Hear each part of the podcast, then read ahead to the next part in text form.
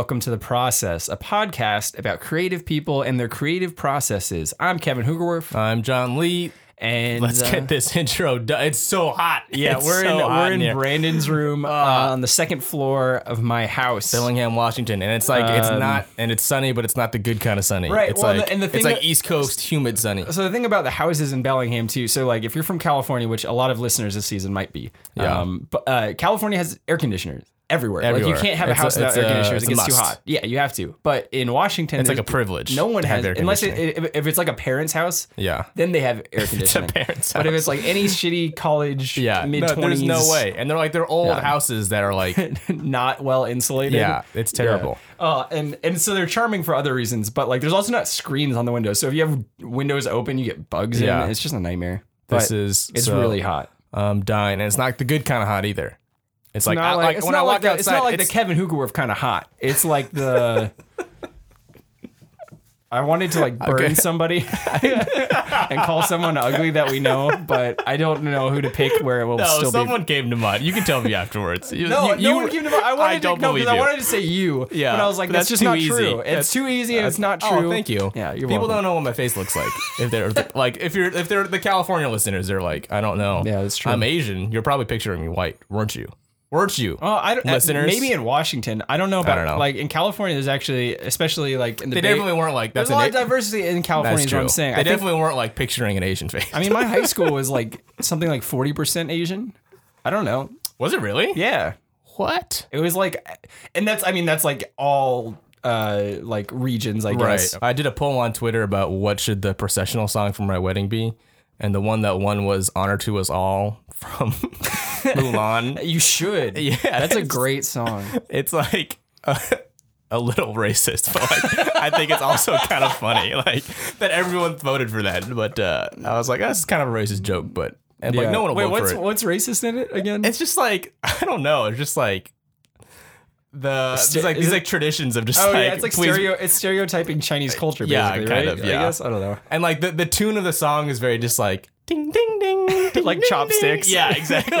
Like, it's catchy. Don't get me wrong, Yeah, but like yeah, yeah, out of like the entire Mulan soundtrack, it's just like you can sing along to that song and be like ching chong chi. chi. Like it's very just like Oh, very just like generic like Yeah, Asian. Anyway, Uh, you should play that song. Who sings the one where she's like, "What is my reflection? oh, uh, who I am." uh, is it Christina Aguilera? I think yeah. yeah, they got Christina Aguilera. Yeah, to, I don't know to why. do Mulan. They got they voice. get like really like big stars to do stuff. Like Michael Bolton does like Hercules Oh, randomly. weird. Yeah, and That's uh, weird. Yeah, it's super random. But uh, all right, it's hot, so let's get It's into hot. it. Yeah, All right. Uh, who do we have today, John? we have Shiloh. Shiloh Kauk from Bird and Willow. Mm-hmm. Uh, yeah, she's a musician. She's a, a friend of mine. Another California native. Yeah, San Jose, California. do it. All right, and we join them in a conversation already in progress. Uh huh. I still get nervous uh, meeting people's parents, Oh yeah. even though I'm. Wait, uh, like every- Depends. did you were you nervous meeting my parents? yeah, anyone's parents. I'm just like, Yeah. oh, it's like, I'm, I'm, do they think, are they gonna think I'm a bad influence? Like, Well, you like, are. like I'm a, like I'm a six year old no, child. I mean, no matter like- what, they're going to form an opinion of you. And then what if you don't like the opinion that they form of I you? yeah, I'm just like, is it cool if I, you know, get a Capri Sun from your pantry? like I like I'm still like a little kid in that aspect. Yeah, it's Like, always okay for you to take anything from my house. really. Yeah. Take Thank anything you, I've, want. I've already taken a few things. Yeah, take uh look around. Take the most expensive stuff. I don't care. Can I take a picture of you? Yes. How long have you known Kevin? Like, Um, well, so uh, the first time I played a show um, with Brandon, uh, Uh-huh. Kevin was also playing. So I have memories of Kevin going back, but we Yeah. just haven't really gotten to know each other. Yeah, we don't know so each so- other that well. No. yeah, okay. I was gonna say he had some. We just crossed some bad paths. haircuts. So I was Yeah. like, hey, Kevin. I think I mean, we've been Facebook friends. Yeah. You know, that's a thing. And then well it was like I think I think you kind of uh, met me and Brandon around the same time. Yeah, and I think then so. You got to like I just moved away and so yeah. you, you got well, to I mean, know so did so did Brandon, but Did he? he moved back. Where did he move? well, I mean, he, he went to Berkeley first of all, and, then, and then he Oh, did live in. Washington for a time, That's for like right. a second. I, for like three months. I guess I don't consider Berkeley moving away because he was still right, in the Bay Area. right, but- and like I would visit Berkeley all the time, but I didn't know him well enough to ever, you know, yeah, yeah. yeah, yeah. Are you in school? I just graduated December 23rd, Oh, what? Oh, Mm-hmm. where'd you graduate from? San Jose State University, What'd, you, what'd you study? Accounting information systems. Was it awesome? That is not the process I'll be talking about today. um, it, it was awesome in its way. Yeah, no, I, I did. What, what I made you liked it. interested in that? Oh gosh, that's that's the story. I, I already told it a lot of times this week. You Yeah, know, well, it's kind tell of the that theme. ne- never with a microphone. In I front know, of I know. know, yeah. Now it's So, official. Okay, so this is Just essentially what it this comes down to. People, people, first of all, obviously are very confused. So if they know me as a musician, for instance, um, and then they find out I'm an accountant, they don't get it. It doesn't make sense, and they think, oh, okay, so you like numbers or math or something. And I think most people just don't know what accountants That's do. Exactly all- that's Um, exactly where I'm at. Yeah. Yeah. So the and funny. we're, we're weird and condescending about it, like uh, numbers. Oh, oh, yeah, numbers. Yeah. Calculators. The thing is, I don't do numbers. The computer does the numbers. I just have to know like what the story is. So okay, so So From it's the story- beginning. storytelling. it's storytelling. No, it is. This is what I tell everybody. Um, accounting for me is, is more about stories and about um, client service. But anyway, basically, when I finished high school and started, I started at West Valley College doing community college. I was like, oh, culture. You know, I love culture, so I'm gonna I'm gonna do like anthropology or something. So I took an anthropology class um, and realized that that you know anthropology consisted of multiple things including business and so then when i realized oh business is human interaction too and it's about how we manage value um, I figured I would do that because it was a little more practical and still interesting. So then I toyed around with different concentrations and actually applied to San Jose State in management. Um, and then basically, the firm I work for now, PwC, um, did some recruiting at the community college level, and it was the first time they'd done that. But that summer between um, between schools, I did some programs, leadership programs, just to learn more about auditing and what the profession was like um, with that firm. And I was so taken with the firm and the culture there that I continued with them. So I did an internship the following summer, and then finished up my credits and finished my degree and um, started with them. So yeah, so for me, accounting is less about doing the math. It's about understanding the system or the underlying reasons for things, and it's about being able to uh, think critically and solve problems. Um, and it's very, I mean, it's very based on human interaction as well. I think people assume that it means being in a cell or just like punching numbers, which you do a lot of, but you and your You're not in a cell. no Oh, thought you were like in a prison cell. no usually you're at, I mean, at a table facing your team and you're working together Oh, like you have one common goal and so all of you are trying to achieve the same thing and so there's a lot of camaraderie Why didn't we major in something yeah, useful? That's, that's well, yeah. You sold me on it. I want to. Yeah. Why are we podcasting? What did you major again? Uh, philosophy. Podcasting? Well, yeah. It's Philosophy. I did theater. God, which one's more useless? Uh, which one do you think is more useless? Theater, theater or philosophy? or philosophy oh Um, gosh would I, mean that's theater. hard That's, that's, pretty. hard That's pretty tough. They're both equally bad. Oh God. Did you have a minor? I don't know I don't I think think yours I is more useless, actually. Yeah, I minored in communication, I didn't which is either. Which is another that useless thing. philosophy um like because philosophy can uh Philosophy, like, influence theater Well, it because it's the underlying it's underlies Right. everything so i mean philosophy Hmm. underlies yeah. accounting Well, in some ways philosophy could be it, like it. It uh, gives you critical thinking skills, which is just generally useful. Like I could have been Critical an accountant. thinking. Um, Yeah, but also the theater department kind of like accounting the, the theater department was closest to my dorm though. So Oh, that's a good point. that's a, yeah. so just the the efficiency for like where you could have gone to Yeah. class, you Right. saved a lot of time. So you Yeah. uh, it might have been more useful. I for got a you. Whole lot more out of those four years. Oh, and I think you have to break it down to okay, the degree is a certain name, but you have to break it down to what skills it consists of uh, to like the simple elements. So, I mean, theater it involves um, speaking in front of people, and Oh. um, it involves being able to understand. Um, other people and understand That's how to generous embody yeah and so It i mean there's a lot yeah, of underlying skills that that make um, a successful but you don't have to do that. You can just be like a stage management concentration, and just Which is just like- and not do just true. like do anything. yeah. well then you're Well, facilitating the arts not so true, i but- can Man, always you put a can positive you, spin you on it You can spin anything. All i right, promise you i spin can it. spin anything Yeah. What's something that's like more useless than philosophy and theater? What's more something more useless like than that? more useless. I want to hear shows like a degree that's more useless, or just a or thing just that's more. anything. I don't know, like when you A dung beetle.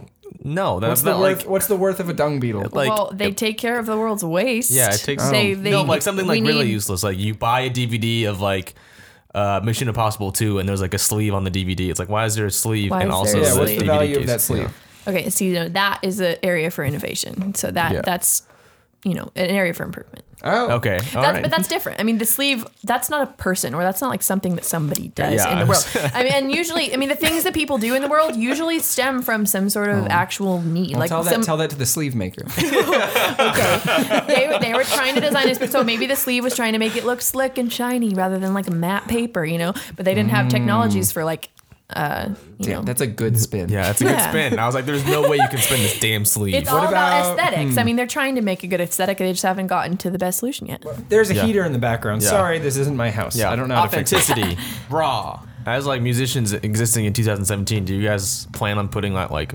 Do you, do you f- focus more on like putting out physical albums? And I mean, I, I think the thing is like it's expensive to put out physical stuff. Yeah. do people do it still? They yeah, do, I mean, right? I, I, like have yeah, a batch right now. yeah. Okay. And Yeah. like as soon as I have something to put on a physical thing, I'm, Right, yeah. I'm gonna do it. But So like, I, I mean, here's my thought process. process. Process. Um, we, we, we- a where's lot where's of our people, bell? We ring a bell. lot of people, even if they do choose to buy your record at a- Mm-hmm. a show, will probably still end up listening to it on Spotify. yeah. But that's Hmm. okay. I'm okay with doing that. I'm okay with going to my friend's show and buying their record, and still I'm going to listen to it on Spotify. Right, yeah. The CD player in my car doesn't even work. I was so excited to get a car with a CD player, and it broke.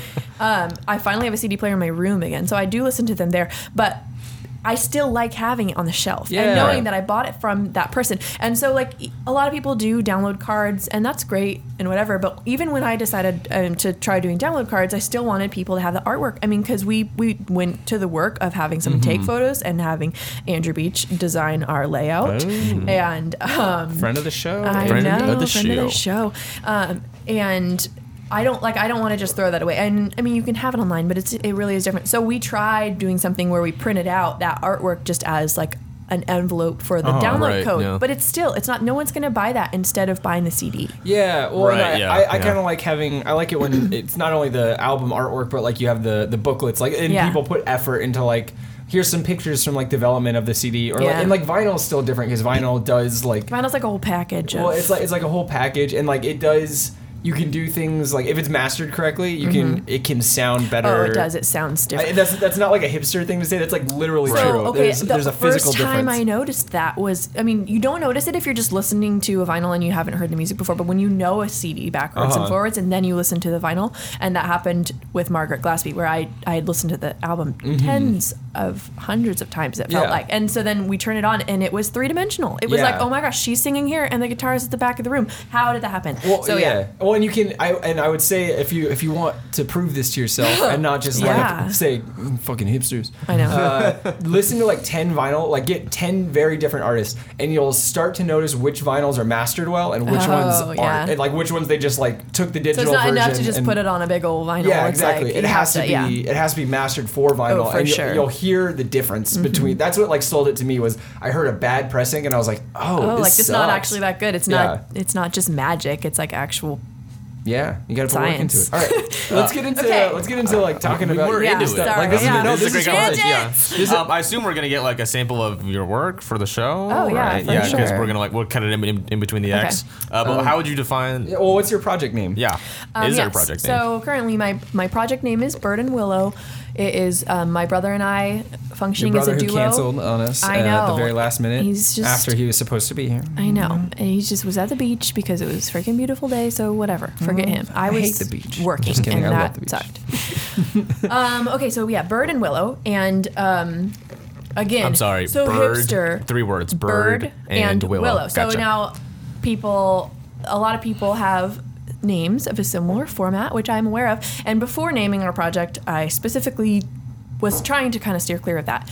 But uh, Bird and Willow has its roots in our actual past, um, in the sense that we were born and raised in Willow Glen, California, um, and uh, our house was at the corner of Bird and Willow, and Oh, for me, having that be our name represents um, it represents our roots. It represents um, a sense of place because of, of you know where you come from, and um, that's also appropriate for our record, which our first EP is called "Place to Land," and it's all about um, it's all about yeah finding your place in the world and.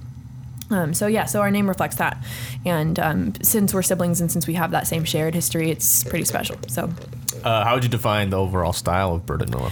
The overall style, um, it is we call it folk rock. I mean, it's pretty pretty straightforward.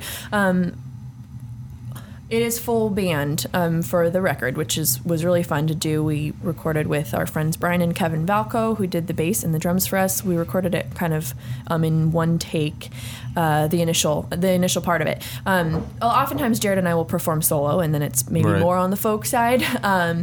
But And then uh, sometimes the Valcos Yeah. will play themselves, and it's more on the rock side. exactly, so Yeah. I'm blending it together. Sometimes it's just Uh-huh. sometimes it's drums. Yeah. So no. So one of the special things about it though is that um, my brother actually is a trained um, classical string player. So he his degree is in viola performance. Man, he could, he And could have been a good I know, I know. Maybe- maybe next time. I hope you're enjoying the beach, Jared.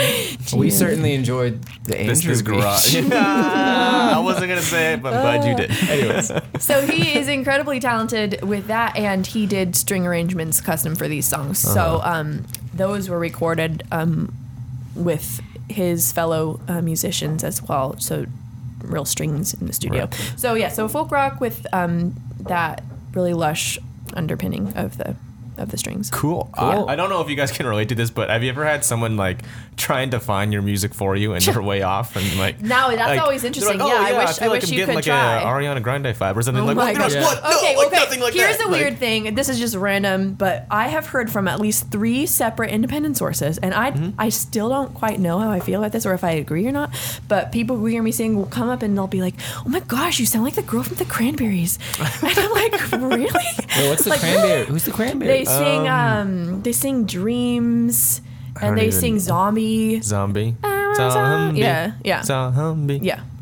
So they're like a Shi- ni- that's 90s Shiloh- rock. Shiloh 90s rock. singing so right now now. I will I will say 90s rock. I, I wouldn't say that we sound like that, but I, I did grow up listening to the radio during that time or during uh, during the early 2000s, I guess. And so a lot of that kind of stuff um, was the beginning of my musical influences for better or for worse. So I think that um, that maybe without and I a separate person also said like about one of my songs like oh I, I like the like 90s chords. I was Right. like whatever that means. Okay, thank you. So um, yeah, yeah. The, these chords only existed for ten years. so some people think I sound like the Cranberries. Uh, We do not sound like the Cranberries, but uh, say for yourself. cranberries are a fruit. I don't understand how that could even. How do you not know who the Well, cranberries okay, are? I'm I, sure I've heard them. I just don't know the band name. fruit. What about like the Doors or whatever? Like that. What kind of a band name is that? I don't- What kind of- Don't criticize their band name. Is I all I'm wasn't trying to criticizing. say. I was just. I was confused. I thought you were talking about fruit. okay. Well, no. Are you talking not. about doors now? No, no. Because I can leave. Let's get back on track. I've done it before. I'll go through show. that door. I'll go through that door. Um. So. Uh, Talk about Which- well, talk about So that's our writing project. because Yeah. you've have, you've written music before Bird and Willow, right? Like you've been writing for a little while. What's uh, how has it been different? Like writing your own because you wrote your own stuff, I guess. Well, so I mean, these were my songs. So I Okay. I have a lot of stuff to say, you know, and I think that we can all relate to that. Probably everyone listening to this podcast and you guys can all relate to having to say and needing an outlet to say it. And um, so I have written songs for uh, probably uh, let's realistically say uh, nine years. Ooh, wow. Um, now, I did not grow So I come from a large family, and all of my family is very musical um, in various ways. My dad always played bass and guitar, and um, I know my mom like sang growing up, and she played a little guitar growing up. She wasn't um, as actively musical um, when I was a kid, but. Then my oldest brothers played piano, and Jared started learning violin, uh, and then I started dancing because I was the first girl. And I didn't actually take uh, formal lessons, so I didn't grow up with musical training in that sense. Um, though I was in various choirs as well. Um, but so around 2008 or so, I guess I was 14, 15. Um, I we had a piano that was just always accessible. So I would mess around on the piano uh, because it was a time when I just kind of spent a lot of time at home and I had a lot of free time. I know it kind of comes down to this a lot. You're able to be creative when you have uh, that free time. But um, I remember my brother Jared. He was away for a week at a camp and. Um, he came home and I was like, "Hey, I wrote this song," um, and I played it for him, and it was called "Silhouette." I still, I still kind of, Yeah, still I'm holds fond up. of that song. You know, Yeah. it's, I'm fond of it. But Wait, how, um, old, how old are you? Fifteen. I I think I was 15. Yeah, probably. What, what was like? What's the? What was like so the, the now I main remember content? the, like the inception of the song was. I remember discussing in the car. I was discussing with my little brothers random band names. You know, just like, oh, what if the band was named this or Right, that? yeah. And then I think someone said silhouette, and I just instantly had this picture of like, oh my gosh, that'd be such a cool concept for a song. I think it was the first time I um, had that concept moment where Uh-huh. something just triggers this concept and you flesh it out kind of within a moment. And um, uh, so silhouette just I, I started to think about a certain friendship that i had that you know you're friends with this person and they're animated in your life. And then as they start to fade away they're kind of still there but you you can't see any details. And so that was what i wrote the song about. And um, i wrote on piano which I don't write on piano very often anymore, but I've been trying to get back to it. But I wrote on piano, and so when I showed it to my brother, he asked me, "How? I mean, how did you know how to do that? You know, you, you haven't even taken lessons. How did you know that this chord leads into that chord and all this like theory? You just integrated it without even knowing." and I was, I don't know, I didn't know what I was doing. It just sounded awesome. good, you know. It just sounded like I just Yeah, thought yeah. that should come next, you know. Um, and that's because science, like, it, there actually are. Um, things in music that lead you from one place to another. Right. So um, I just followed my instinct in that, and um, it was simple, obviously, but Um, when you're writing a Sorry, song, give me give me one second. It's Yeah. like the dryer going or like the washing Oh, that machine. might- there's that's maybe yeah, what it is. pause. I'll be right It's still going. They did start laundry. No, it's not. oh, it sounds like it. It's just Oh no, it just like has. no, it's the bike. It's the what? Really? No, Oh, it's like rattling. it's like the sheer sound of the heater. Oh, maybe it's just the yeah, maybe it's just the sound. It's really weird. It sounds like they put rocks in the dryer. Or like a denim jacket. It's like popcorn. Rock popcorn. Stupid. Pop pop popcorn. Oh, Let's just like open the garage and take this whole table. I'm just kidding. yeah. All right, ask what you're gonna ask. John. air. Uh, yeah. Well, so when you're writing songs, uh, like s- some things that like you consider like your best content, Mm-hmm. uh, would you say it comes like tediously working on it every day, or do you think like the best song is just some like an idea comes to you and you're just like yes, and like you write it like in five minutes, you're like Um, I believe that songs um, generally are successful if they have a main thing to say. Uh-huh. Um, and often that does not come tediously. Uh, It's Okay. just like a thesis statement for uh, an essay or something. Uh-huh. It, I mean, it has to be to the point and it has to just make sense um, in your gut. right. And so, if that is clear, a lot of times the song will fall in place. And um, I do think those are some of the best songs when it. Oh, magical quietness. Magical. All right, let's start over. That's great. um, but that doesn't always happen. I mean, there Uh-huh. there are songs. I mean, I have a whole library of halfway finished songs that that I am determined that I'm going to finish. You know, and like I will come back to them periodically, yeah. and I will work on them. And then sometimes you have a breakthrough and you do end up finishing it, or or at least making progress.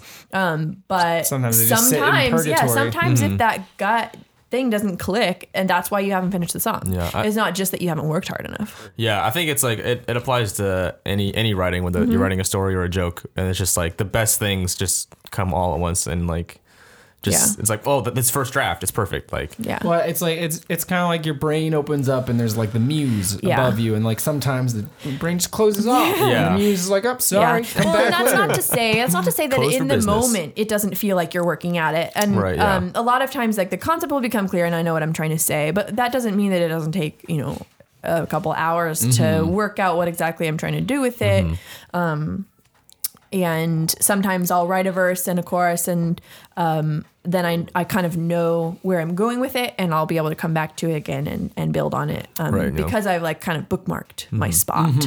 Uh, so it doesn't mean you have to do all at once magically, but right. Um, yeah, I mean I always tell myself I'm to like click. I'm gonna go back and like revisit projects, and that's like I always drag my feet when it comes to that because I'm like all right here are, like his half finished things, and I then know. like I put like another five percent in, and Yeah. I'm like nah, I'm well, done. and like, okay. So another thing about songs as a particular form of writing, I mean, it's it's its own own unique writing form. Um, they are typically short, so it's not Right, quite like writing an essay where or or a short story or a novel, you know, or a blog post. Um, if you are that kind of writer, Uh-huh. that obviously just takes the time to Although- actually although- write it out. But Sometimes, like even though a song is like succinct, like that's almost the challenge because you have to fit a big now, thing that's, into a small I amount of space. I will say that is my issue. I I recently wrote a song um, that's like 450 words long. Oh my god! And like it's all it's all important to me. And you know, like there- you have to be able to kill your demons and uh, kill your your Uh, darlings babies, your sometimes. babies, yeah, your yeah. babies. Oh. Um, yeah. But the so that song, I mean, that was a narrative song, and I did write it over the course of days. It was actually just Uh-huh. this New Year's. Um, I I'd bought a ukulele in, in Cabo with my family, and I was in a really weird place. I mean, obviously, no one's complaining about being Yeah, in Cabo, Cabo, but was pretty weird. it was a super weird experience for me. I had just graduated from college, uh-huh. and um, so I started to write the chorus and like at the beginning of the trip I was still kind of fine. So like the first verse is kind of happy, like mm-hmm. talking about happy mm-hmm. hour in this in the pool and you know Cabo and holding on to we we'd been singing Bruno Mars 24 K magic in the air or whatever. Right, So I wrote that into the song, you know. It's just like little pieces, little, little souvenirs of our trip. But then as the trip continued, it started to turn in this weird direction. And so I continued writing the song and it follows all those twists and turns. So that was actually a cool experience for me because I did, I wrote it over the course of like the whole week. Yeah. Um, little by little. And I, you know, I would just jam on it the whole time and walking around this Right. resort with my ukulele. But, um, but yeah, so that ended up being a really long song. So yeah, succinctness is a challenge. Yeah. Yeah. And um, the, I guess those are just different kinds of songs. So yeah, if you are trying to say one main thing, it better be able to be said in a short way that, that cut- communicates. cut yeah, cut through be- the being able to cut noise. Mm-hmm. is like uh, it's such an important skill. Yeah. Well, and uh, so what's how's the collaboration work then? Because you, you kind of mentioned like you had shown your brother your songs. Is that still how you write, or do you? Mm-hmm. Yeah. So on the record, we have four, five songs. Four of them lyrics were by me, and one of them lyrics were by him. So when it comes to just the lyrics, we have not done. Um, well, okay. I mean, one of the songs we perform live is actually kind of a combination of two of my songs. I was in a period of writing too many songs about one person, and they all kind of sounded the same. Yeah, right. And so I was playing one this one time, which Jared actually remembered and told me like, "Hey, like, what about that one song you were singing that one time?" And um, so we were playing it, and then he suggested that the chorus of this other song, which was kind of the only good part of the song, um, it now Mm-hmm. is like the outro of the song. Okay. Okay. So now that's an example of, of collaborating. I had still I wrote all the words technically speaking, but the, actually putting a song together is a whole different thing. Like just being able to write lyrics. I mean, I know people who don't know how to play music or play an instrument. They're like, oh, I wrote all these lyrics, um, which is which is really fun to do Right. Yeah. but actually putting together a song again i'm Yeah. not classically trained and my brother is so um, actually arranging or putting it to an instrument um, that's where the collaboration really comes Right. to life Yeah. um, and i mean over time we may be able to develop different methods and experiment with different things. And you know um, i think that's a growth process in any collaborative um, art form. Would, you, would you say it's like a Spock and Kirk thing? Sadly, I'm very ignorant about anything Oh, Star Trek related. All right, Even never though I went to the Star Trek related Tourette's Without Regrets in Oakland back Hmm, all right. in Well, leave that January. reference in Yeah, yeah. Uh, I wanted to ask, like, how was your writing process Mm-hmm. improved over the past nine years? Like, is there any like advice you would give to like a seventeen-year-old self? Yeah, well, that's a good question. My 17 year old self. So the my 17 year old self had some things on me, honestly. Uh-huh. So again, at the time when I had um, a lot of free moments, Mm-hmm. um, I actually messed around more with. Uh, actually layering pieces of songs. Mm-hmm. So I wasn't necessarily writing as many words, but I, I had my little Audacity program on my Yeah. computer and I had my little like USB mic, but not even USB, just plugged into the little jack. Right, You know? yeah, yep, Um, yep. And I would play around. I had like a keyboard and the piano, and um, you know, Audacity is simple, but you can add some cool effects. So back then, I would um, I would actually layer things and play with myself, and um, I've been wanting to do that again because I think that that's um, in a way that is collaborating with yourself. And so I would say for me, it's very difficult for me to um, collaborate real time. I take a while to process things and I when when I feel like I'm being watched, it's really hard to like move in a direction sometimes. Yeah, yeah, yeah. And I want to be better about that. I want to be able to be able to be in a moment and um, just try something out uh, and be willing to fail Right. Um, so I think that that's a growth process that's you know it's been over the past year it's been growing um you know based on the fact that we've been like playing more shows and we've added people to our songs and taught them to people and um that's been a process of yeah being able to be more vulnerable in that.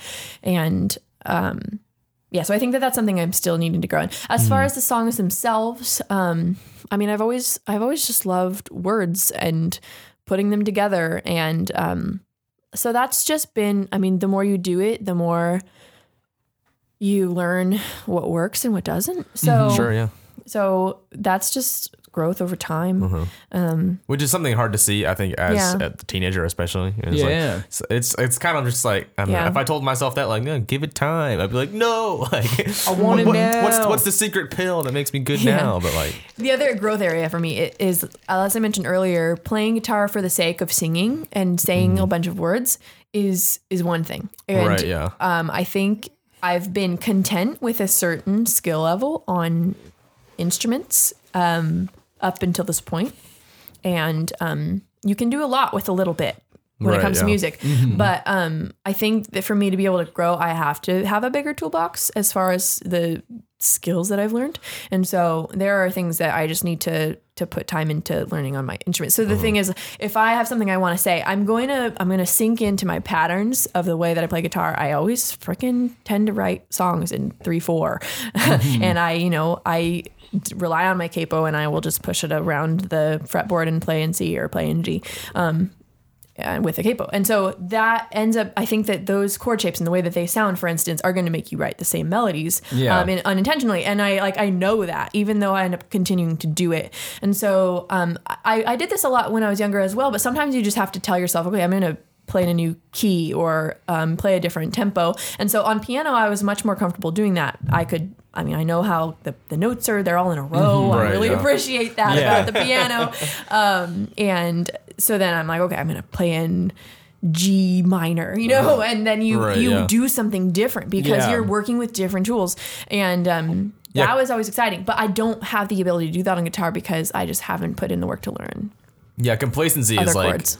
The death of creativity. Like uh, as a stand up, you like get like a solid like ten minutes of Mm-hmm. You're like, I jokes, got this. and then you're like, yeah, you just like mix and match this, mix and match the same ten jokes, Yeah, like yeah, yeah. to like Yeah. fit like fifteen different sets, and you're like, oh, it's new, but like you're not Mm-hmm. really taking any risks. So now I will also say, as far as being part of a collaborative project, that is, um, it's still there's still value to it in the sense that I am oh, I give myself grace in the, in the fact that I will rely on the same techniques because sometimes if if the thing that I'm trying to say is that important, it will help me process it just to play it the way that it feels comfortable, um, and that can always be reworked. I mean, I'm sure you guys have played songs in a different way or told a joke in a different way or um or had someone else play it in a different way. Like you can do um many different things with one Right, yeah. It's- it's- it's a so yeah, so thing. having the words, then I'm like, okay, well, let me see if I can use these words that now I just processed and now I know what I'm trying to say, and then I can try using them in, musically in a different way. And that happened to me the other day. I was trying to process an idea, and so I started singing, and some cool concepts started to come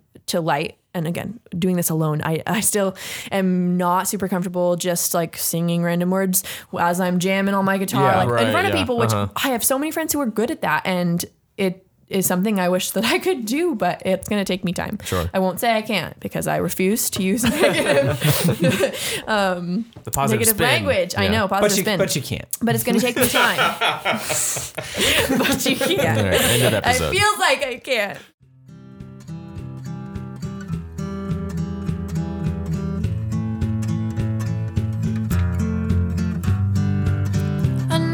Covers of her bed, can't lift up her head. The chaos all around keeps her tied down. All motivation seems to fail, ambitious plans of no avail. Each step she tries to take is through a minefield of mistakes. Oh,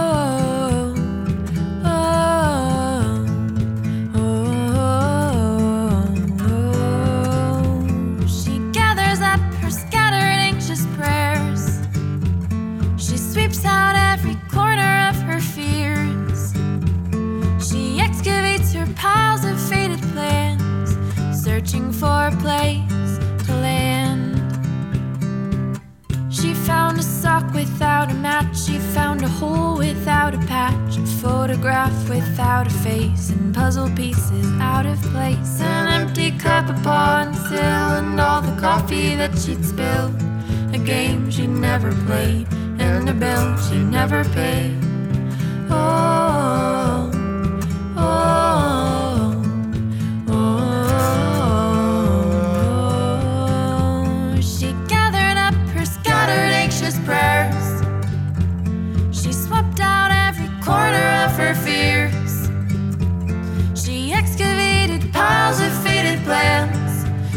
searching for a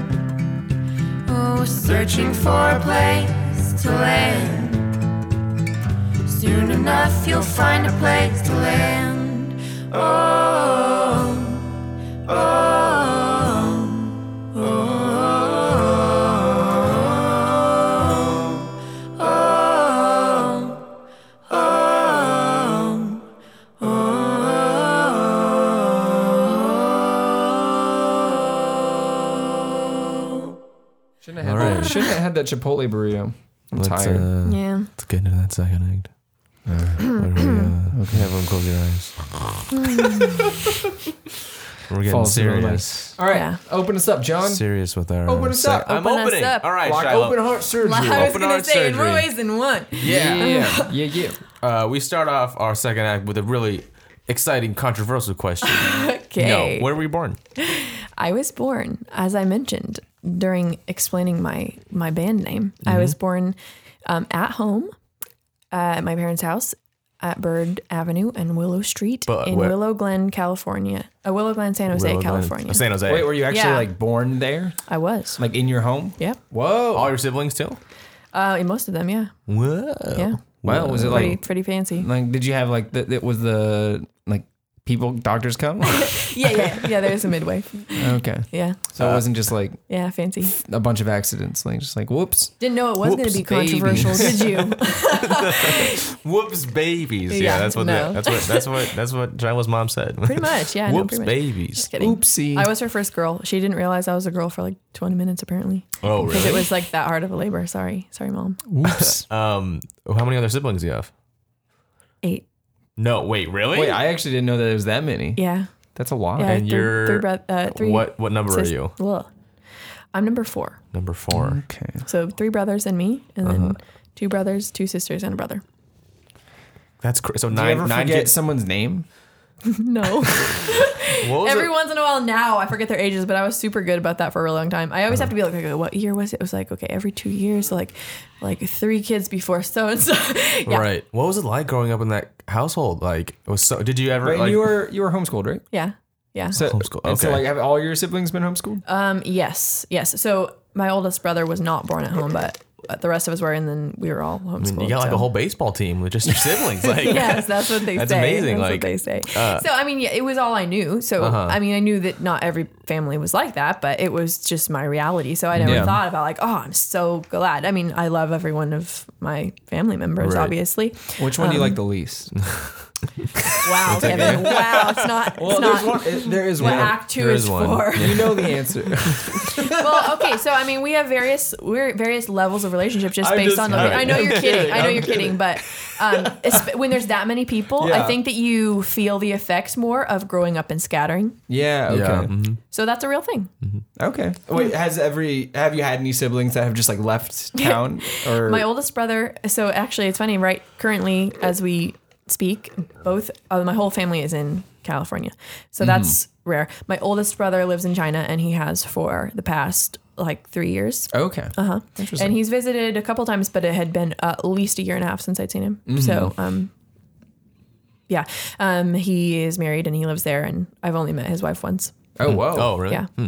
So Wait, so you're number four out of? I'm number four. Okay, as, as as like someone in the middle, do you feel like pressure of like being pulled from like both sides, like getting bossed around, and then also like having to look? So take I mean, care I of, was the like, oldest girl, so Okay. that does change the. I never was bossed around by my siblings, Okay. or I mean, I was freaking princess. yeah. I was the Princess Shep. only girl until I was six years old, Uh-huh. Oh, okay. Oh, because wow. it was brothers and then me and then more brothers. So I was six by the time I had a sister. Huh. So I mean, I mean, it wasn't crazy um, being spoiled or anything like that, Right, but yeah. but it I, I never felt. I mean, I have great brothers. So. Right. Um, are there are so you have Jared who's in uh who make writes music with you. Is anyone else creative in the family? yeah, um, in, in a lot of different ways. I think that what I mean, being homeschooled, it's not like we focus more on art or anything like that. Uh-huh. But again, it's about having that time. Um, you're able to outlet your process into various forms of art. Right. So Uh-huh. I think everybody has elements of that. Um, sometimes, I mean, some more on the consuming side, some more on the creating side. I mean, uh, some of both, I think. But yeah, so my oldest brothers, like I said, played piano. Jared played violin. I danced. Um, the brother right below me, he was more on the athletic side. Same with um, Brady, my second oldest brother. They they were like soccer players and Right, stuff yeah. like that. Um, but he also played drums for a while. Um, and um, so the next brother, Joshua, he actually regularly plays with our band as well because he's a very accomplished cellist. Um, he is he's um, been doing that for quite a long time now as well, and he's I mean, just seeing him grow in that has been awesome.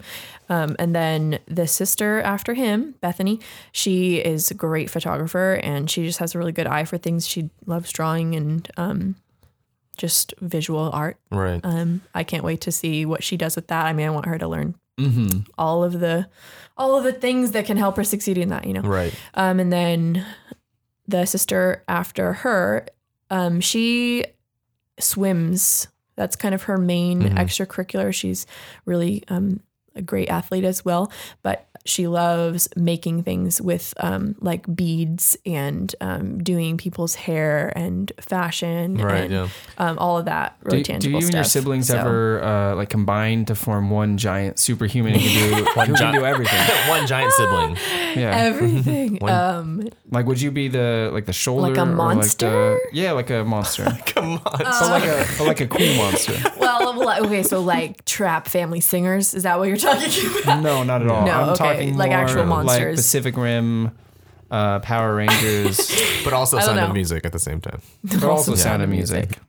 Did, did no, you play? I mean there hasn't ever been as much of like a singular momentum okay. I mean, yeah. as what you're talking about because our our, our age It's great because I like literally meant it as a monster, and you spun that into like an actual question. spin. We need you to like be here to like like she keeps the Sorry, I she, take things so No, seriously. she keeps it like on track better than No, you do, yeah, John. I know. Because like I'm I could just say well- anything, and just be like, "That's a great Yeah, question." I'm, I'm gonna leave. well, well, actually, I'm curious. No, no, like I continue that thought. Yeah. It's interesting. I don't know. Like, has there ever been like what's the largest collaboration that you've had within your family? um, probably Bird and Willow Okay. because I mean Oh, that yeah. involves three of us too. Right, so, right.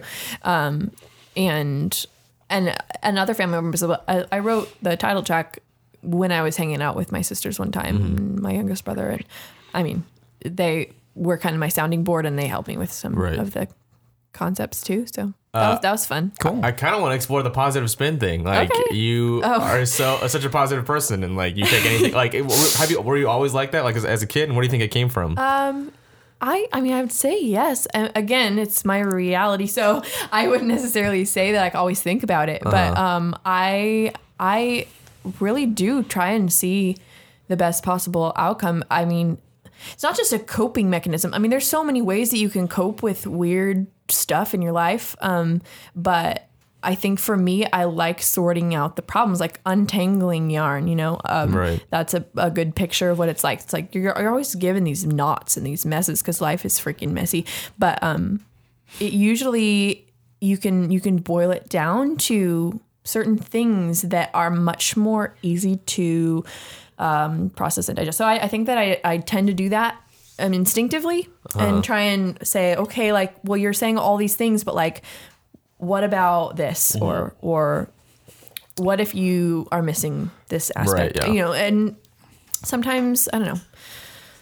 When I when I don't do that, I will spiral down. So right. Yeah. Well, it's it's good. it's part of like, it's probably a practice. I think. well, and it's good that you're like you're friends with Brandon because he's like I feel like his Yeah, life is yeah. like one big knot. We balance each other he's Like a, he's like a giant knot, and like man, it's gonna take years Yeah, to untangle. I- No, we, when I we've talked about this yeah. actually though. No, and some I mean he I am friends with him because he's able to talk the sense into me. But like I I tend to see things as just rosy and not necessarily well not not rosy. Again, I Mm-hmm. spin things so positively that sometimes I am am not always realistic. Um, Sure. So and Brandon I can just totally like can't relate to you, see yeah. color. He just sees black and white. Yeah, Well, He's and again, the a black and white positivity, knot. the positivity isn't all just that I have positive emotions. Well, some of the best interactions we have are are when I'm crying, trying Mm-hmm. to explain this issue that I'm having, and I don't want someone to be all mushy and give me a hug and say, "Oh, baby, like you're okay," and pat me on the Yeah, yeah, head. right, yeah. I never want that. I, I it- pat John on the head all the time, and it's great. loved, he I loved love it. I'd probably Every like time I hit cry. you or something.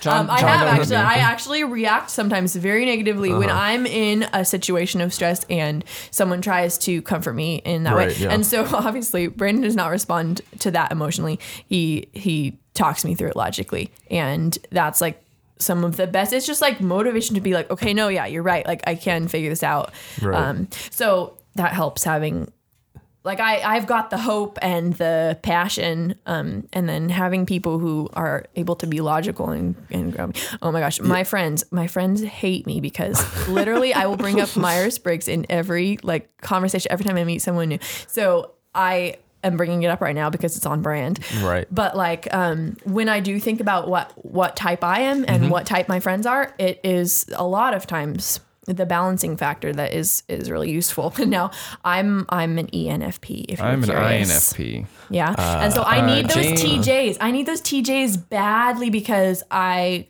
like sometimes I just can't make the decision or just think about something practically and um, I get really lost in my thoughts. Uh, if I if I get in a cycle of just trying to think some like think too hard, um, it stresses me out and I shut down. So um, What does the N stand for again?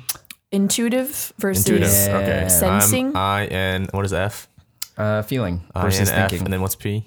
uh, perception. Perceiving, Perception judging. versus so perception versus what? What's the other one? judging. So Judging. That's right. Oh, I'm, I'm INFP P too. P and J. You're what? You- You gotta INFP. take the test, Wait, you're John. INFP? You've got to take the test. You can't just decide. No, I am. Yeah, I You am. are? I am that. Okay, Yeah. uh-huh. you seem way more extroverted. Great. No, I'm INFP. Well, okay, so now According that's an the interesting test, thing yeah. too. I think growing up, um, I was an I, and I think the I, failed and. E more than anything else for some people Uh-huh. can can bend in and out. So. F, FT for me is like I, I've always been INFP. I, and I, the, for Myers Briggs, I kind I almost view it, and I don't want to like undermine Yeah. it because I almost view it. In I the mean, same, it's malleable. Like well, I, I almost view it in the same way like horoscopes, but like more scientific. more hy- that's Mavin Cleave's line. more He's scientific. like Myers Briggs is horoscopes for rational people. Well, it is because like It is, though. No, because and I agree, I agree. horoscopes. There's even truth to it. I think there's nothing cosmic about it. I think horoscopes just says something about like the time you were born. I think that especially in America, like if you're born in a certain Seasons are a real thing. Seasons. Well, like you're you're the youngest in your grade, or you're the oldest Oh, in your grade, or you're in the middle, and that affects like Right. because you're growing differently. Like it, that. Mm-hmm. Well, there's like, that sort of similarity. The thing is, I think that a lot of people think, think you have to trade off between all these different like metrics as far as like Mm-hmm. the way people work, but they all are measuring different things, and so they layer on top of each other. Obviously, not everybody born in October has the same like temperament or personality, yeah. but then there are, but like you said, there are other societal factors that Yeah, are linked to when you're born that definitely. Yeah, yeah. I think it's just into it's making meaning out of coincidence, but it's just, Yeah. it's just it's fun. which Like- I love doing. I just It is, love it is fun. puzzles And and. it, it, I, my problem, figuring it my, out. my issue with it is I think it puts people in a box. But I I, know think that's because Brandon's I, issue with it. because I think it's like it's boiling it down to four things when in reality it's like five million things. No, but it's not Yeah. four things. I, I won't go into it. I could, Well, spend, it's- I could spend so Well, I- long. I- that's like Is the it four or simplified My five friends version. won't million? listen to the It's one of episode. But, those but two it's like things. I, I and I so I think it's helpful, but then you have to realize like every literally every person in Yeah. this world has different nuances within that that Yeah. realm, and so it's like useful to a point, but I Yeah, think it's, it's useful to a only point. useful to a point. It's a framework for basically what Myers Briggs covers. It's a framework for how we take in information and make decisions. yeah, Mm-hmm. That, think- and that's like that's a one of the fundamental like processes of being human, taking in information and making decisions and acting Mm-hmm. on it. So it does underlie a lot of things, but obviously it doesn't explain like Yeah. the nuances. I'm I'm pretty sure. INFP is like the least common combination too. it's one of them. It's Yeah. up there. It's like uh, They're all four least percent. common. That's what they all say. INFP Feel is the- is the- we're, is a- we're, a the couple, we're, we're a couple of weirdos. Because INFJ is apparently also really Well, rare. Jane, my girlfriend in front of Is the she an show, INFJ? she's an INFJ. So Uh-oh. INFJ. That's what uh, Or my no, sister. INFJ. She's E ENFJ. Oh, no, okay. no, wait, wait. You're INFJ. Wait, what am I talking about? No, she's E ENFP. No. Oh, well, That was that's what E. I am. So that's yeah, that's what I meant. So Yeah. you you are the same. She's E ENFP. cool. Yeah, you thought I was an E? No, I'm an I. You like to talk to people. Yeah, but and like Yeah. if there's microphones like in between us, mm. maybe. Yeah. Yeah, no, it's not. It's not simple. Anyway, okay. Back it's to pretty back simple. to it's pretty simple. what we're talking Yeah, about. that's crazy that we're the same personality type. Yeah, I know it's weird. I wanna yeah. tell the world. Yeah. John and Kevin. Tell John the and Kevin. world. And we're very different. We are, but we're the See? same. We're not. See? We're not in a. Don't put us in a box. I'm not putting you in a box. You just Kevin. did. I'm in a box with You Kevin. threw a box yeah. at me. I have to share it with John. I don't Oh want. Yeah. wow! The only okay, time I wanna be You in a know box what? with Let's just Kevin- rewind. I take it all back. The only time I want to be in a box with Kevin if it's just like the SpongeBob episode. I was literally yeah, when about I'm to thinking say it up, that. bringing I a was box. literally. yeah. Damn it, we had Yeah. the same personality type, John. Now you can just blame every time you have like a like a moment on that. Yeah, like, uh, Oh Myers- man, this is Briggs. we're gonna have to call back. This is gonna be a thing now. This is gonna be a running bit. God damn it. God damn it. I don't Sorry want about it. No, I love Just it. Just kidding. It's good. Thank you, Shiloh, for bringing this uh, th- uh, to our attention. It's great. Uh, should we Uh, get into the Let's question? get the question. Yeah. Yeah. All right. Uh, I, I want to like. I, I won't change it now, but I want to reword the way we ask. Oh, this do you question. really? But Oh, I like I'll, it. I'll work, but we'll, I'll ask it the All way right. we I'll always put a have. spin on it. Don't worry. Yeah, please do. Uh, do you deal with depression and or anxiety, and how has that affected you creatively? Um, I think that I can say pretty confidently that I have not dealt with depression in um, in a permeating way. Oh, cool. Congrats. Um, I thank have. you. I know, and and I I'm in a lot of contact with it. Yeah. So my very best friends um, have, and Like I Brandon, who's like a sad sack of shit. I thought he was a knot. Um, yeah, Oh, he's him, also a him nut. and, and my other best friend who, um, it, I, I just, I know, I know that Mm-hmm. it's real and I totally have a lot of um, empathy for that. Mm-hmm. Um, I also have never really identified as having anxiety, but then this week, um, I was rethinking that. It all changed.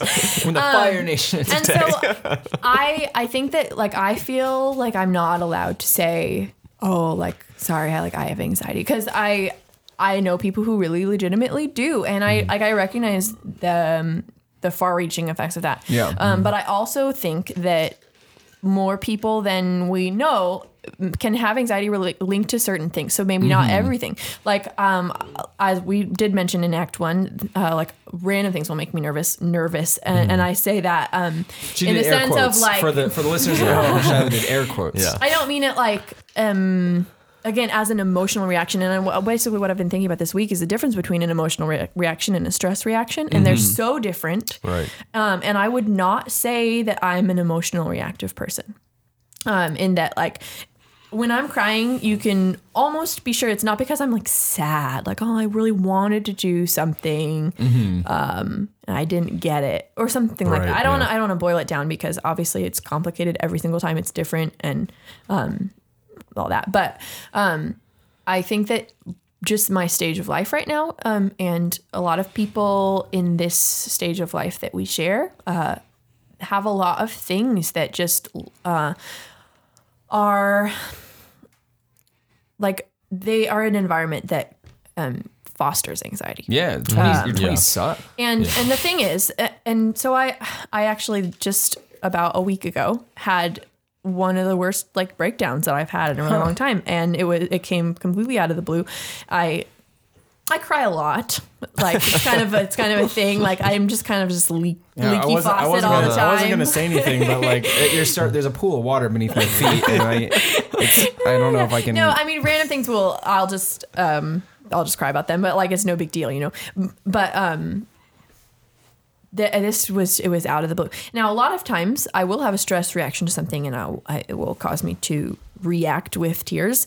Um and if it's if people don't you know jump in with all that like oh like what's wrong you know um, I can usually just push through it and Right, be okay yeah. but I was with family. As I mentioned, my whole family's in town, and there's just a lot of pressure surrounding that. And especially, um, as I also mentioned, just because someone is your family member doesn't necessarily mean that you um, have an established or ongoing relationship with them in like a day to day sense. And so, um, as much as you may know them on like a really under uh, underlying level that you've shared so much of your life together, um, they miss those nu- nuances of the way you're like day to day. And so it was just it was just this moment where uh, I was I was having trouble processing too much information and I was having trouble um, adjusting to like the plan um, for the evening because a lot of people had a lot of um, ideas about what they wanted to happen. And um, it was it was I think it was because I had uh, an expectation of something happening and it it just wasn't happening the way I expected. And Yeah. I was processing and I was at multiple times throughout the night. I did. I processed it on the inside, which I do. Um, and you know recalibrated and like Mm-hmm. became okay with the situation but i was also just in a really weird place because um, it was like the first time spending time with the the whole set of older siblings and Right. Um.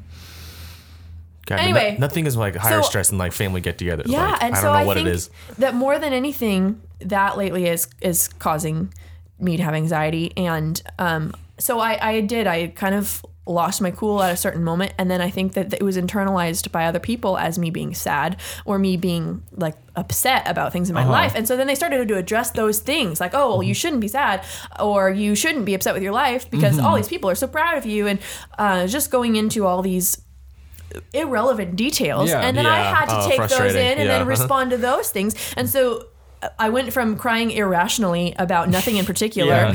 to legitimately like Now these being things actually those bother bearing me. down me. Yeah, and then I felt like I couldn't just back out. I had to respond to them, Right. and um, it escalated from there. And so yeah, I think that um, in that moment. th- It was a compulsive reaction. It was not Mm-hmm. an emotional reaction. It was it was just the inability to like handle and process everything at once. It's like when the Yeah. computer crashes. My Right. computer freaking Yeah, crashed. blue screened. I, I Yeah. blue screened and they didn't get it. And so then they started continuing to press all the buttons and I just like exploded. Let's get tech support on the line. Gotta control delete that. And like talking about it right now, I mean, it like sounds so sterile, but like it doesn't feel sterile in that moment. And so then in the aftermath, like trying to explain what happened, um, I just I was realizing like, oh, I need to be aware of when that's happening Yeah. and communicate Right. sooner because people, if they understand where you're at, they might be able to help you avoid those situations. Um, when you're in the middle of like Yeah. Mm-hmm. like like a teary breakdown or whatever do, do you think like the best thing to help you get out of it is like having like a friend there or is it just like pure self perseverance Mm,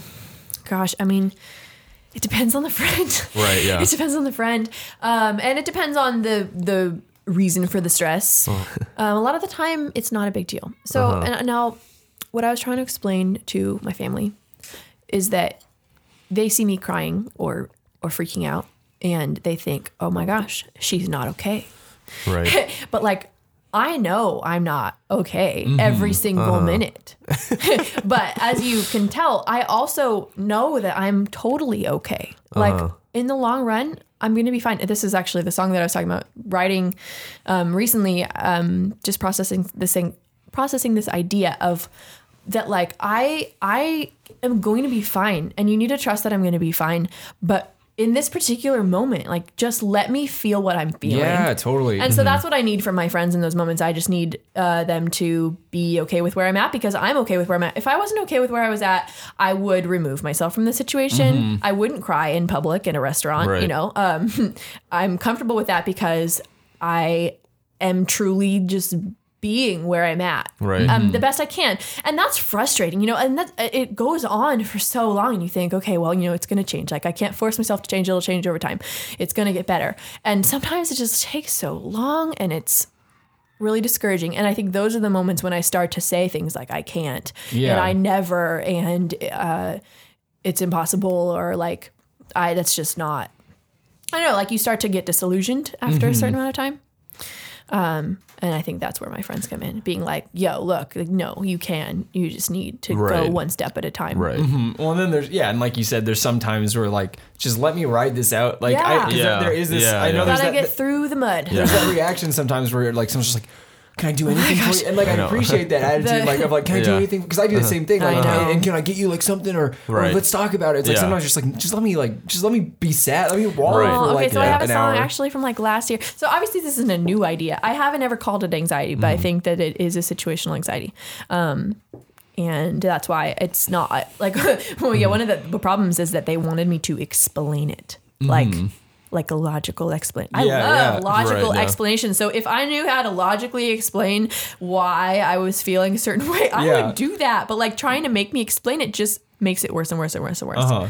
so anyway, so I wrote a song a long time ago. Yeah, it was like um, I'm I'm alone, I'm lonely, and I'm sad. But like, please don't console me because there's a child in the shadows. And I a lot of my songs. Oh my gosh, so many of the things that I've written in the past year, and I didn't like totally realize this in the moment. But looking back, like they talk about being a child because of me feeling young or feeling um, inexperienced, that kind of child, not like Yeah, yeah. yeah and then feeling afraid and i did like i i literally i wear a ring i'll show you guys but no one on the podcast can see that says fear not and i've worn this ring for like as long as i've been playing music.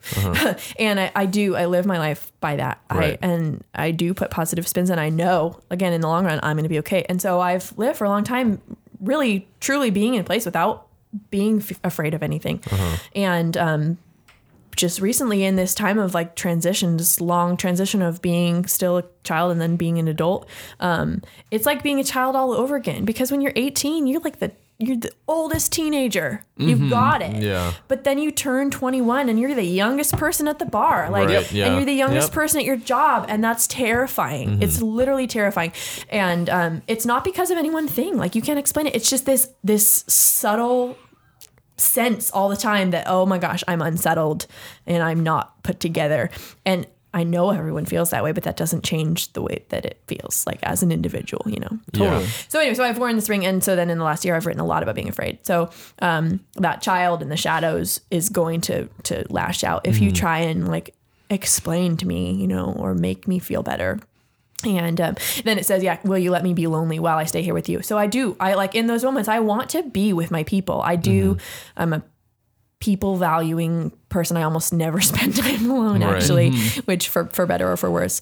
Um, but sometimes I just want to be where I'm at, Yeah. and still like have people okay with me being there. Yeah, the the over consoling, like it's it's so triggering. Mm-hmm. Like I don't know what it is, and like I just Triggering. yeah, it's just so like so triggering. yeah. I think that people they they treat it like you have a don't know if cold or something. It's issues. like can I can I run to the store and get you something? And it's like it's mm-hmm. not the same as Oh, like. yeah. Get some, take some vitamin C. You know, like the people, people approach it like that, Yeah. and it's just, it's just important. Of like, let, give me like a full twenty four hours to be sad. I think that's that's the concepts themselves without the situational surroundings, and I think that it's just important to recognize that like uh, family patterns and your upbringing, uh, you can't escape them. So even though I am not going into all the details about Yeah. my family, like there's always going to be something that you can point to, whether or not it's like a direct correlation or not. It's it comes from somewhere. And so for me, I just know that like I haven't got very far yet, but my process for the next you know the next period of time is that i'm i'm digging into that and i am going through the mud and i'm like getting down to the core of, Yeah. of what's wrong so uh, i think that that's just i I think that touches on what everybody is going through um, when they're in a stage of transition or growth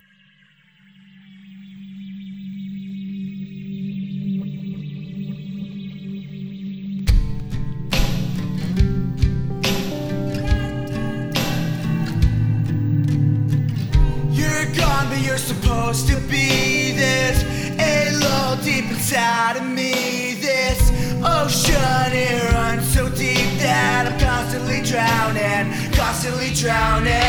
I told you I wasn't strong enough for this, but there you go, saying you insist. Think back all the times in the past, and I want myself back, want myself back. I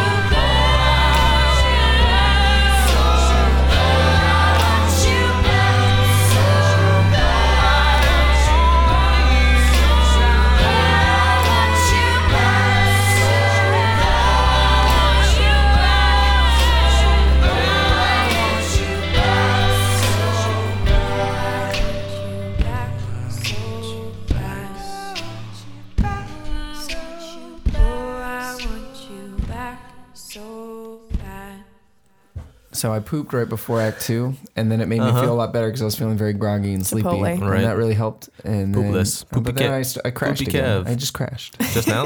Maybe Yeah. do you have to poop You again? just need a nap, Kevin. You yeah, I just need a nap, but I don't. I need it. a nap. I'm here. I'm You sound- here in this week, and I you sound like- uh, I can't. I You can't. can sleep when you're dead. It's like the actual thoughts of a baby. Oh. like, oh, I, was- I pooped, so I feel a little better, but now But I need I a wanna nap. Um, without giving it away too much, uh, somebody who traveled down here with me and John. I'm not going to say who it was, but she's been talking about poop a lot, and it's made me want to talk about poop a lot. okay. yeah, you guys have talked do about you. poop a lot. I think it's because uh, we're all. It's like we're all pooping in new places, so it's like it's uh, it's an adventure, you know. Experience. I mean, Yeah. it's old places for me. Oh for my me, gosh. Yeah, so Well, it's like it's nostalgic. true. It's a nostalgic nostalgic poop. pooping. and for us, it's like adventure poop. This is a quality It's podcasting quality, material. quality third act. I'm disappointed, Material. guys. I'm disappointed. Uh, well, well, that's all right. We, Sorry. yeah. so Act Three is the low stakes act. Where we Yeah. talk about what do you like? you guys are achieving it. yeah, Talking about poop. you.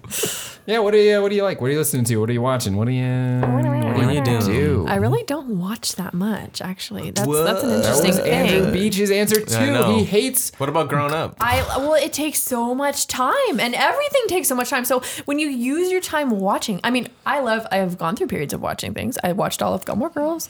I, Yup. I still you know, haven't Yup. finished it. Oh, I'm you gotta- on season five. I'm on season it. I mean, like, there's just a real value there. I'm you know? just really. I'm, It's a af- great I'm show. But, afraid. like, I hear lately- season seven's not good, and I'm just like, I don't want my heart to be broken. I've been I've just been moving too fast. So uh, so I don't watch that much, but um I've been listening to a lot Like what? of music. Gosh, I mean, where to start?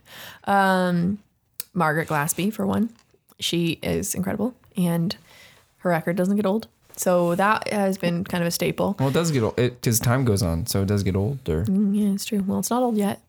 Still Well, I just new. mean like it gets old, like is is like like John's Mm-hmm. gonna get old one day, but I, he might not. I was just You're apparently not getting any older. I was just focusing it on. I'm an IFP. We don't get old. That's part of it, I think. Yeah. So I love I love Margaret Glaspy. Um, I love. Uh, I got to see a few people last year that um I like this guy Je- uh, Benjamin Francis Leftwich. He's from England, and I li- have listened to him for a long time, but I had never like considered that he'd tour or play live. And so I ended up seeing him at the Catalyst in the atrium. And it was just this small crowd. But like to me, it's there's an artist that I've loved forever. And I'm like going to his show. But it was crazy because there was like 30 or 40 people there. So then, you know, he climbs off the stage and stands in a circle and we're all singing and I'm singing along because I know all the, you know, words, harmonizing and stuff. So he gets like back on stage and he's like, Oh, you have a fucking amazing voice. I'm like, ah that was cool. Um, I love doing things like that. Oh yeah, so um, back in October, I went to uh, Memphis for a small music festival called Moon River Music Festival, and that was awesome. I saw some of my favorite artists there as well. And the thing is, again, they're they're all like, to me, they're rock stars, but uh, I also objectively they just don't have like a gigantic following like Yeah. some people do. Um, but there's um, a songwriter Jill Andrews who uh, she wasn't even super featured at the festival, which was a shame. But she's probably been one of the most influential songwriters to me. Um, I found her on Noise Trade, you know, years ago, and I just have listened so much, and I I think I've learned a lot from her about how to sing and just the kinds of things to write songs about. So I loved seeing her um, and getting to meet her, and then uh, I got to connect with some other artists as well. Um, Colony House, my my friend's brother-in-law is in Colony House, which they um, they've just been going crazy lately, like playing on all the night shows and um, Oh, cool. Their record is really quality, and um, yeah, Do, they do you- actually toured Europe with like Walk the Moon or something. But but yeah, they're like my my friends um, circle, so it's kind of neat to is I got to meet them. And um, who else have I been loving? Um, we've loved the Lumineers record, um, and like a lot of the stuff that's similar to the kinds of things we write. Um, got to see Switchfoot and Relient K live, which like I, saw them live in 2006. I know, Yeah, right? Like, so that's the thing. It's like I haven't necessarily actively. Now, Yeah. okay, Relient K's album, the most recent album, is actually really, really amazing. But I hadn't been listening to them actively for a long time. Mm-hmm. But then going to the show, it was just this like I was not prepared for the nostalgia Right, and yeah. knowing all the words They and yeah, the way that Hawkins I felt dance and it was amazing. when I was that age. So yeah. Anyway, Yeah, I they saw played them- Sadie Hawkins dance again. Yeah, So- I, play, I saw them in 2006, and like, and then they were at Warped Tour again, like super 2009, and It was awesome. I saw them in Yeah. 2009 at Warped Tour. Yeah. We were Um, at the and same then one. I was in Mountain View, which is close to here. Oh, never mind. and then Eisley is probably like my long-standing favorite band. Um, Sherri DuPree is really an amazing person and songwriter as well. And um, saw them last year, and they're actually coming back in March. So I'll be seeing them again, which is exciting. And um, and then a lot of local music. Some days I'm just like, you know what? I just want to listen to all my friends. Yeah. So shout out to Sailing South and to Sakura and Better Promises. And you just and- you did like a collaboration with uh, Better Promises and Sailing South, right? Yes, and Sakura actually. And Sakura. So there was Cool. it was a all four of us holed up in a cabin for a weekend, and we didn't necessarily have a, a specific goal in mind. And um, Anthony and Brennan just had been jamming on this idea, and then I joined them probably around like 1 a.m. that first night. They're like, "Oh yeah, we're writing the song. Like, write something for it." So then we we all ended up writing part of a verse, and it was so cool just to see how each of our like it was so much our essence in our part of the song, and then they it came together into one song. So that well, was fun. maybe we'll put that. Uh, we'll put a, a Bird and Willow song um, in between the first and second act, and then the song you just heard in between the second and third act will Yeah. be that song, the collaboration. yeah, that was that was really fun. And I mean, the San Jose music community that we've been starting to to grow um, has talked a lot about like how do we make more of that happen? Yeah. How do we? Because I mean, the thing is that song is not the kind of song that any of us would have individually made. like none like of us only- would have written that possible, song. And yet yeah. somehow when we were all in a room together, we made that song. Um, Are there, are there like multiple San Jose like Yeah, clicks? I mean there are there are little micro circles. Yeah. I'd say. Yeah, we've been gaining a real sense of solidarity in a lot of ways, which is really sweet to Mm-hmm. be part of. Um, and yeah, I mean it's kind of it's got like ebbs and flows, and, yeah. and like I said, there's little micro circles that maybe um, gravitate towards certain places, but the overlap is where That's it's really all cool. really yeah. fun. Yeah. It can it can so easily turn into like a gangs in New York type thing. and, like people are just especially in the comedy scene. Gosh, I mean, and that and that flares up. I mean, gosh, Yeah. there was there was a little bit of um. I just I, I was witness to a little bit of a flare between two people who have influence, and I was kind of shocked actually Right. at the kinds of things that they said, and I. I think that they, you know, apologized to each other, but like that's not okay for that to happen. Like Yeah. little fissures in our in our Captain America Civil boat, War. yeah. Gotta stay floating, you know. Do, do you ever get compared to uh, Lorelai Gilmore? Oh my gosh, I am I Lorelai just- Gilmore. yeah, I've got, I like, similar cadences, Oh my gosh, so, so- Our, our cafe, the cafe where I used to work, um, Cafe Frascati, which is Mm-hmm. also a good, um, It's a venue. it's a hub for music, and that's like a, that, that's where I actually began to get connected with the music Right, scene. uh-huh. So shout out to them as well. Uh, that um, was the that was the place I did stand up at, and it was Oh, like oh, yeah, really heard bad. Well, I, well, I wasn't bad, but the the show was Uh, really bad. is that the place where it's like a hallway? yeah, Yeah. It's feels- it's like yeah. a hallway. It's very long. We actually have a stage now. It's like a half a foot Oh, tall. okay. It's pretty cool. There wasn't a stage when I was no, there. there's, there was no stage. yeah. Uh, and the I, Yeah, the- no I- stage the comedy opening- is the did I- worst. Did I, say this on the show? The opening bit, I walked in and I said, Like, one- "Yeah, this one- venue feels like a coliseum. One comedian enters, one comedian leaves." I don't know. I can't remember what the. It, it was. It was good. It was All right, good. I'm proud of you. I'm gonna cut great. that. I'm gonna cut it out. Okay. Yeah, you already said it once on this show. Whoops. Whoops. Whoops. Um, what was I saying? you saying? saying something about Oh, Lorelai Gilmore? Yeah. Lorelai. uh-huh. Cafe Frascati participated in the nationwide like relaunch of Oh yeah. well, Gilmore Girls. So Really? we The became Luke's Luke's thing. Diner, That's and awesome. so now my my coworker at the time, Joey, who also has his own music project, Boy Womo, he's awesome. Um, he was answering the phone all morning. Hello, this is Luke Diner. Luke speaking. How can I help you? And so of course, when I came on and took over the shift, I had to keep playing the part. So I, Right, I yeah. answered the phone all day as Lorelai, and it just made me so, so cool. happy. Hello, this is Luke's Diner. Lorelai speaking. How can I help you? And of course, everyone who's calling because they have so many people called to be like, "Do you still have Luke's cups?" Like, Right. Yeah. uh-huh. and I'm like, well. That's so Better cool. hurry. Oh man, I wanted to go to Luke's It was Diner. so Yeah, I'm sure it's got there, was great yeah. one, food. there was one in Seattle, but it was too. Oh, there far. was? Yeah. Yeah.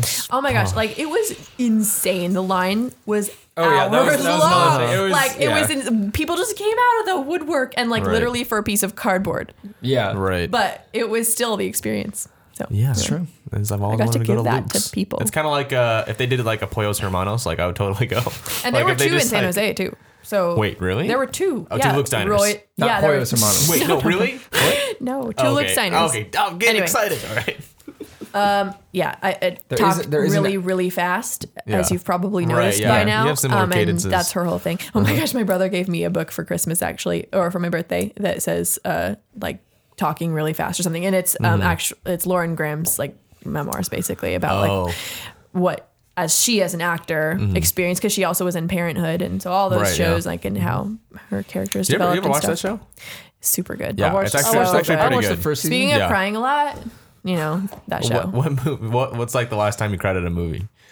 Like every time I watch. a Every movie. time you watch a movie. no, just kidding. Let me think. Okay. Um. Well, most recently I watched La La Land alone. Okay. That was great. I don't know if you uh, know anything it. about the movie. seen it. I mean, it's just your classically chick flick, but it's not just like a you know happy-go-lucky chick Uh-huh. flick. And I, oh my gosh, I watched it alone in San Francisco because I was in San Francisco for training and I didn't have friends. I mean, I did, but like Mm-hmm. all the other people I was training with were doing other things and and then um right after I got out and like I wasn't sobbing but like it was it was emotional and then um my ex had texted me and like it had been he, he better not listen to this. It had been nine months since we'd communicated, Oh, like wow. because like so we it was like, it was like a radio silence Yeah, breakup, right. you know, where it's like we parted uh, friendly, but like um, but radio silence Yeah. Uh-huh. and it was the first time he'd initiated contact. Like I'd seen him, I'd seen Oh. him, but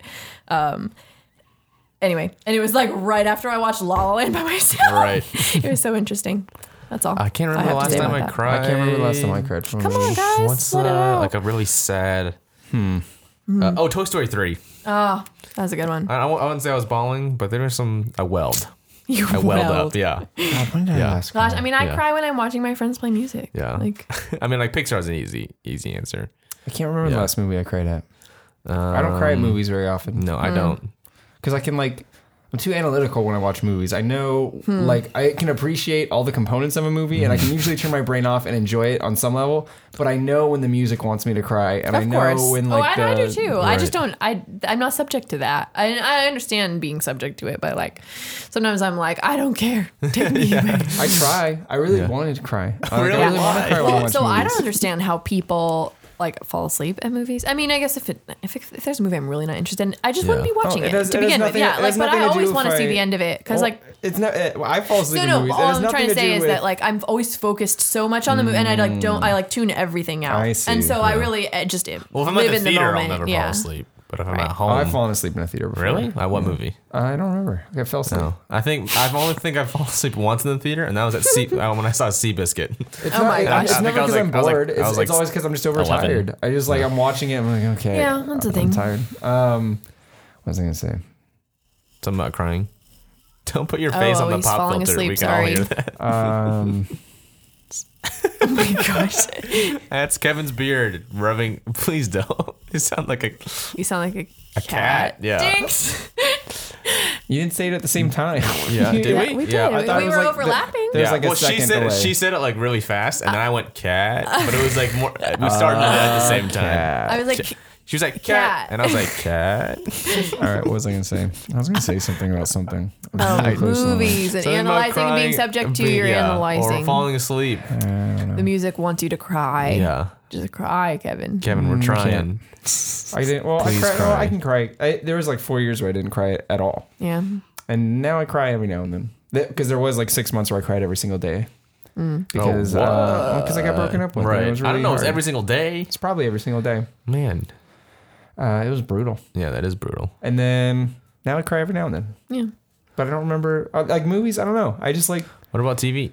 TV now. I just Music? Like, Can a song bring you to music tears? makes me cry. Yeah. Um, recently was it Fiona Apple? Yeah, I I was like really really Mm. high, and I was listening to Fiona Apple, and I just like started bawling.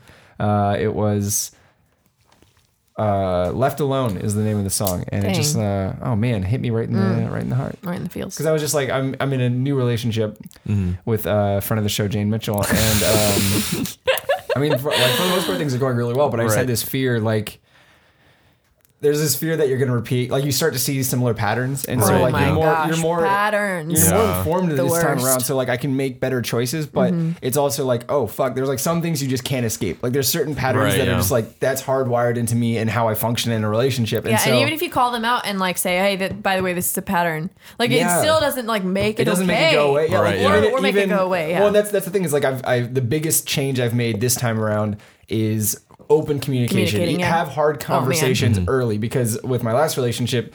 we there was like a good year where there was hard conversations that needed to happen Oh and they didn't. no, that's not. I'm not okay with mm-hmm. that Exactly. ever. I talk. Oh gosh. I mean, I talk. well, yeah.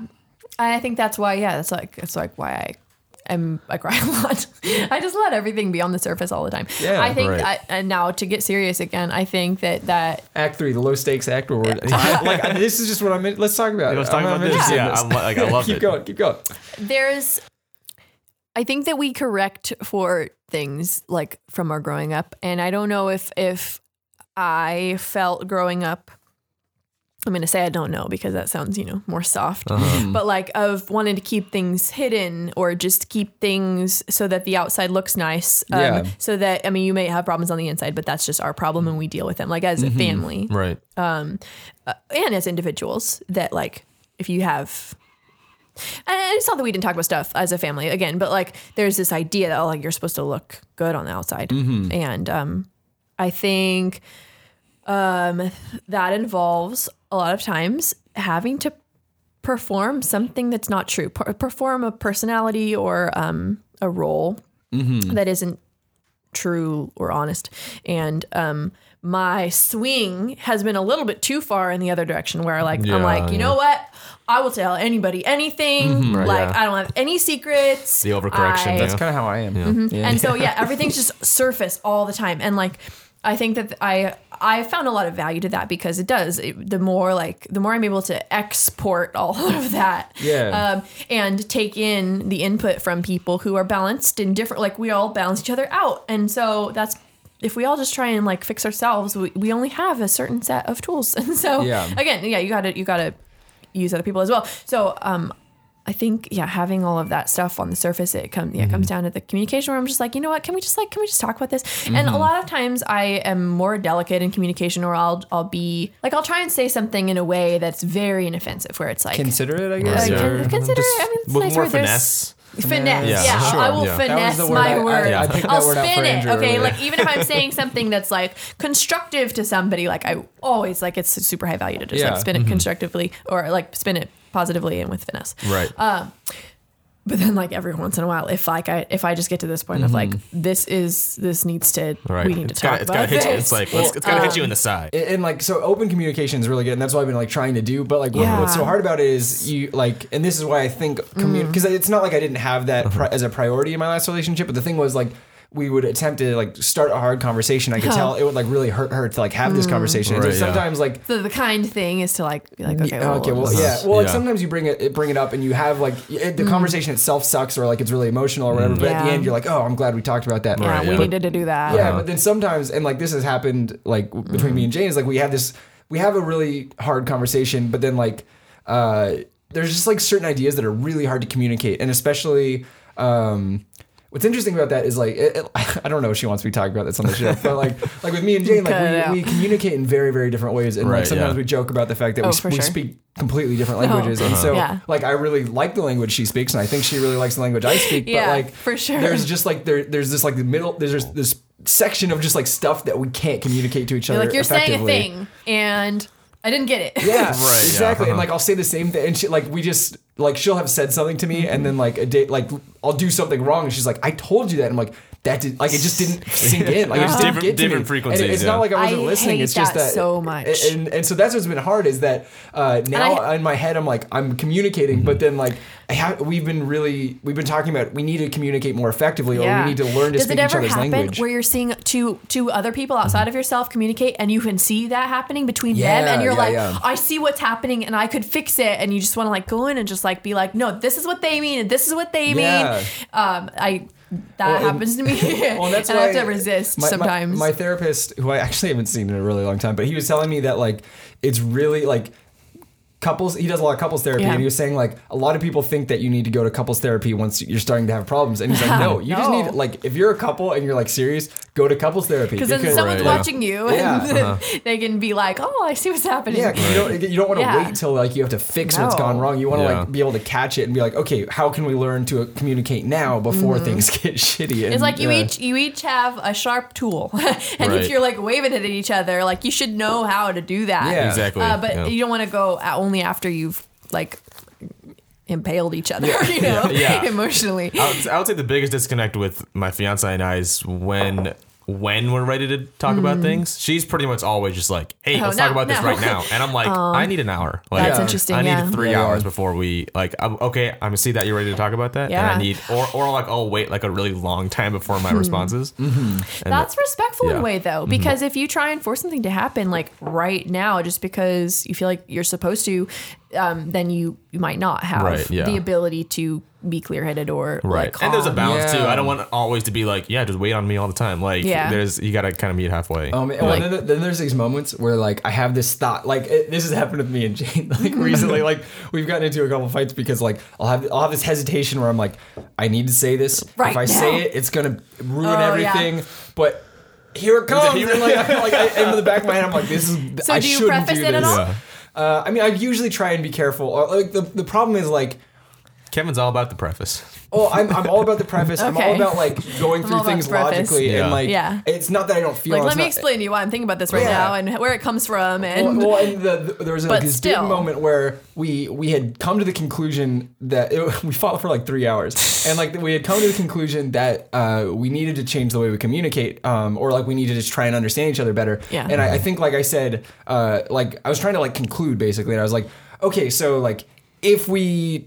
Uh, like if we agree that we need to communicate differently, and like she snapped at me, she's like, "No, it's not an if. We have to." And I'm like, "No, like you don't understand. I'm thinking in terms of like Yeah. premises. Like this like is how now thi- accepting this as true. yeah, How this do we is, move this forward? Is, this yeah. is like a logical premise, and like it was just like it's not I- me being undecided. It's just yeah. Well, I had this big realization, like Because oh, you're I just talking think in in terms of philosophy philosophy. language. Yeah, and I told her for like I- sure. I, I forget that I speak in like philosophical jargon, and Oh like my when I'm talking to someone like Brandon, we just we don't even think about it. Yeah, and so Seriously. It's just it's just learning to like identify that in myself of like okay, what, what are the ways? Like I'm- no, I don't. Just Right. no, it was, and so it was. It was like this big. Oh my gosh. It was actually really helpful because I was like, "Oh, I must it do like this made all it the clear. time." Yeah. Oh my gosh, that's crazy. I never thought about that. Yeah. Gosh. Yeah, I don't know. Self awareness is so important. Yeah, and it's hard because like We should everyone has blind spots, and so like even if I'm constantly self-analyzing, mm-hmm. it's like I'm gonna miss something. Yeah. Let's, let's create another Self-awareness podcast where we just we give well, it's a couples therapy podcast. Yeah, I don't know if we're qualified for that, John. Um, Well. I disagree, but we'll only bring the, the guests on one at a time and just be like, so We this has Yeah, been pretty long, know, so we I can know. get into the into the takeaway. takeaway. Okay. Uh-huh. Did we? I don't know if we told, we didn't tell you about this. So the No, take- I mean, I- I've Oh, listened, okay. yeah. So Oh, the but she's takeaway, to the show. The takeaway is if somebody were to just like fast forward to this one soundbite, what would you want them to be left with? Um, I think that you have to be where you're at. And sometimes that means your feelings are on the surface and they're raw. Um, and a lot of times people don't know what to do with you when you're in that state. Um, and then that's where the communication piece comes in, where it's like if you're if you're feeling your feelings and there's something that you know you need or don't need, um, like you'd lose nothing by communicating to the people around you. Like look this is where i'm at. This is what Yeah. i need from you. Can you can you not do this? Because it's stressing me out. And sometimes sometimes they're not going to listen but you just have to do that. Um, so that's one takeaway. As far as just like personal growth that's like a big thing for me. Um, and just being willing to let let time pass. Um, and then yeah uh, obviously we started with music and um, sometimes the music is just a way of processing and so like you need to find your way of of processing what you're going through or thinking through Yeah. and maybe that's music for you or maybe it's something else but if you're not processing um then it's You'll never grow. yeah You'll you're never, gonna grow never- yeah. so yeah I love Cool. it. No, no Or one's, no one's ever touched on that, Also, and I love that. spin things positively it's so Spin. so helpful Spin, spin, spin. spin team. Why don't we have a soundboard? I want lasers. I think this is, this is better than a Donate soundboard. to the show. Donate to the. Oh yeah, do you have anything to plug? I guess like what's your uh, Oh. band Bandcamp or like a Yeah. Our record's available everywhere. Um, it's called Place to Land, and oh wow, hi. Okay. it's called Place to Land. So yeah, iTunes, Spotify, whatever you use to listen. It's on Bandcamp. Um, we have physical copies available on Bandcamp as well. Um, and like our Facebook page, follow us on Spotify. That's always really helpful. Um, and Instagram, and we've got a lot of things coming up for the year. So um, stay in the loop, because yeah. Cool. Yeah. Um, I got I got no plugs. No plugs. I've got uh, follow me at k underscore hoog at Twitter. Uh, No, yeah. I feel like we have like 50 podcasts to plug probably by in a month, but because this comes out, They're like, starting a marriage and family counseling gonna podcast. that's true. Marriage So stay tuned. youtube.com slash what a nerd show the counseling process. that's Yes. my youtube channel um i don't know that's I don't That's care. it. I don't That's it for me. That's All it for us. well thank you for joining us Yes, Charlotte. thank It you was so a- much. it was a blast all right. Talking is my favorite. It's Yeah. the best thing ever. Hit that button. Hit it. Hit it, please. Bow, bow, bow, bow, bow, bow. Hit that button. Bow. all right only because he did a bunch of noises for me Yeah, thanks. uh thanks for listening Thank, thanks for listening to the remember when it took us like 10 minutes Yeah, to do, it uh, took now so we long. just do it Now, it's, no like, problem Now it's like, who cares? We have it memorized. Thank you for listening to the process. If you enjoyed what you heard here today, be sure to go and like our page over at facebook.com slash the process with John and Kevin. Uh, or give us a subscribe over at soundcloud.com slash the process with John and Kevin or any podcasting app, iTunes. do it all. Do, do everything. it all. And we also have a Patreon, patreon.com slash the process. visit all those sites. Visit them and visit us next week for our guest for the final guest for Yeah, this season. season four. Yeah. No, season five. Season, Season four. four. Season Season, four. four. Kelly Beach. Yeah. Do it. All right. Thanks, guys. Thanks.